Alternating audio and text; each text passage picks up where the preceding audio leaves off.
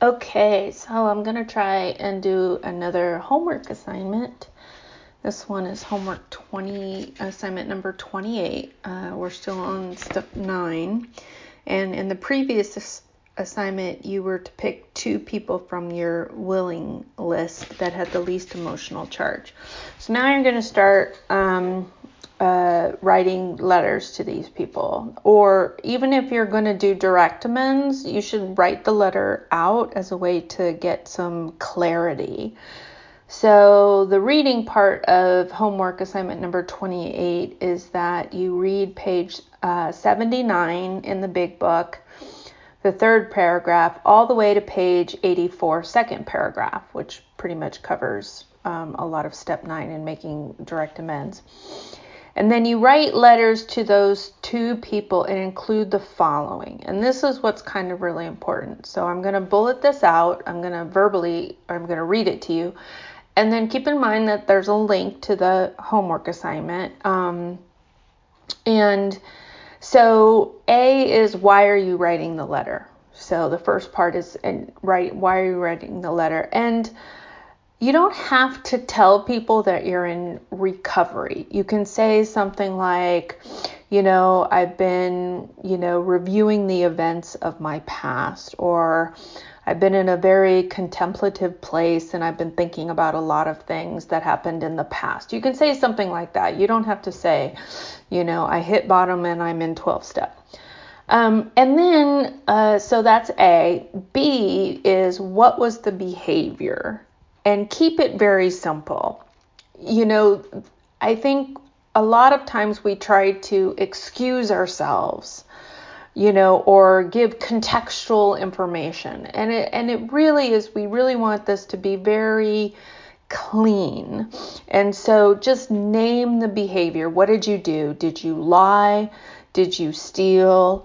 Um, did you do character assassination? If you did that, we should probably, or you know, you and your sponsor should probably. You you don't write someone a letter and say, hey, I I spent years calling you a deck, um, or whatever.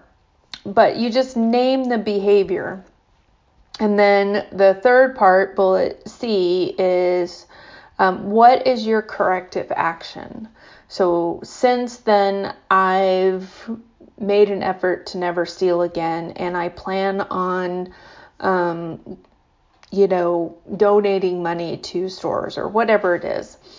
And then this is an important part that gets lost in a lot of 12 step amends that I hear is that you give them space to respond and you ask the person, were there other harms you feel I committed?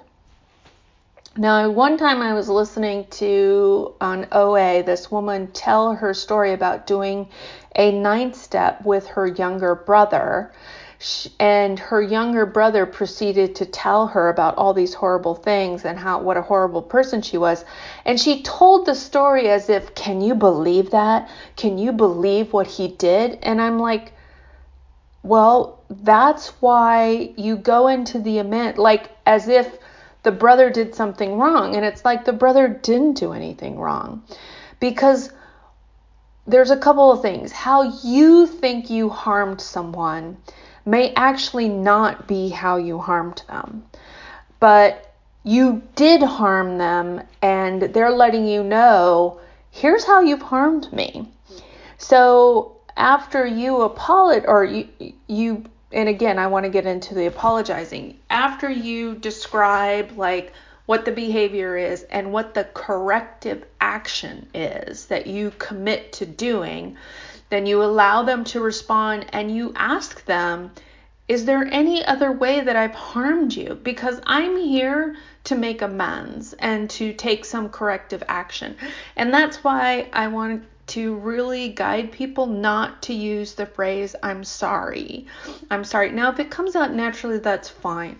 But the reason not to use the word I'm sorry is because oftentimes that phrase I'm sorry is is misused to such an extent that it means please don't be mad at me or can we, you know, if I tell you I'm sorry, can we can we you know, end this conversation or whatever.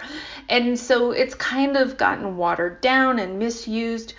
So I think it's better to find ways to, um, or find words that really sincerely um, capture your intention. So saying things like, I regret, or I have a lot of remorse, or, you know, when I think about that, I feel shame.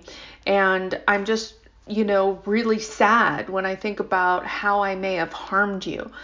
That is has so much more meaning than just throwing out an I'm sorry.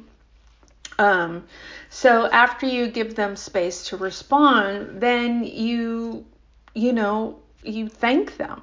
You know, thank you for, you know, taking a risk, risk and telling me the truth.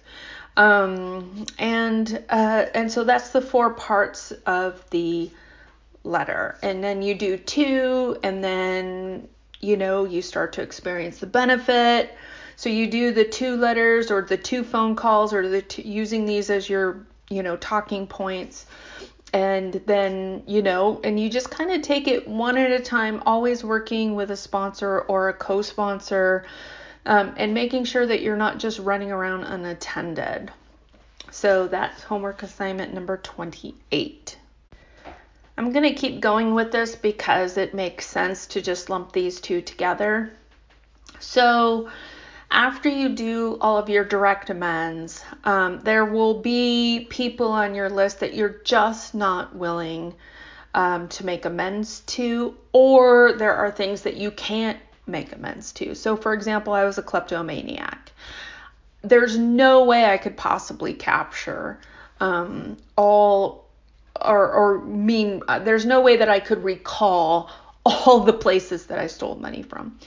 So there were a couple things that I did. Number one was is that um, I first of all I certainly ceased the behavior. So now I'm going to talk specifically about a living amends I did around being a klepto. So I absolutely uh, stopped the behavior. And then something that I did, and I did it for a long time, was is that um, anything I didn't need or didn't want, I gave away, no matter how expensive it was.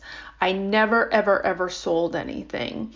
Um, and this was a way of like, I had taken from the universe and I was giving back to the universe. And so I constantly just now, I didn't like give things that I loved away or whatever. I just like, so for example, if I bought myself an updated computer, I gave my laptop away. I just, I just did it and I still do it.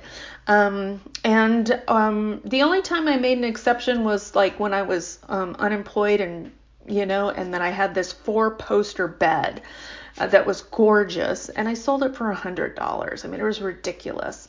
Um, so other than that, it was just, you know, that was my way of sort of working with my sponsor to come to sort of create karmic balance. Um, so that's the living amends. Uh, when I wasn't able to make any sort of amends to my parents, who were both, you know, alcoholics, uh, I practiced a, a, a, living amends where that didn't actually involve them, which is that I would stop bad mouthing them. And that became an entry point. and after years, I was able to make a form of direct amends. Well, with my mother, who ended up in 12 step, I was able to do a formal 9 step with her. Uh, for my dad, um, I did something for him that was a, a very big demonstration of love, and that was my sort of living amends for my dad. But again, um, this is all something that I worked out with uh, my sponsor. And again, if you're in a place where you don't have a sponsor, you definitely want to. Um, uh, work with a co-sponsor or if you're really in a rural place and you don't have a you can always email um, like an oa service or chairperson and just say i need some suggestions or advice around this. Like you don't have to do this alone. So um, I'll just read the so, homework assignment number 29 is your commitment to make living amends. From your inventory, with the help of your sponsor, make a list of your living amends and the safe action steps you intend to make. And then, what I did is that after I did that list, I kept it out so that I kept seeing it and kept, and so reminded me that. I was a woman in recovery now, and that I wanted all of my actions to be guided by um, principled behavior, and that I was also going to own and take responsibility for my past actions that were selfish and self-centered and unprincipled. And I wanted, and so I I wanted to make a living amends. I wanted to demonstrate that I was a different person uh, in recovery, and that um, I wanted internally for me, I wanted to do actions that demonstrated to me, no one else, that I was not all talk, no action, because I grew up in all talk, no action. And so it was very important to me. Um, and that's when I really learned the phrase love is action, that love is a verb. Um, so, anyway, that's just my personal experience, and that is homework assignments 28 and 29.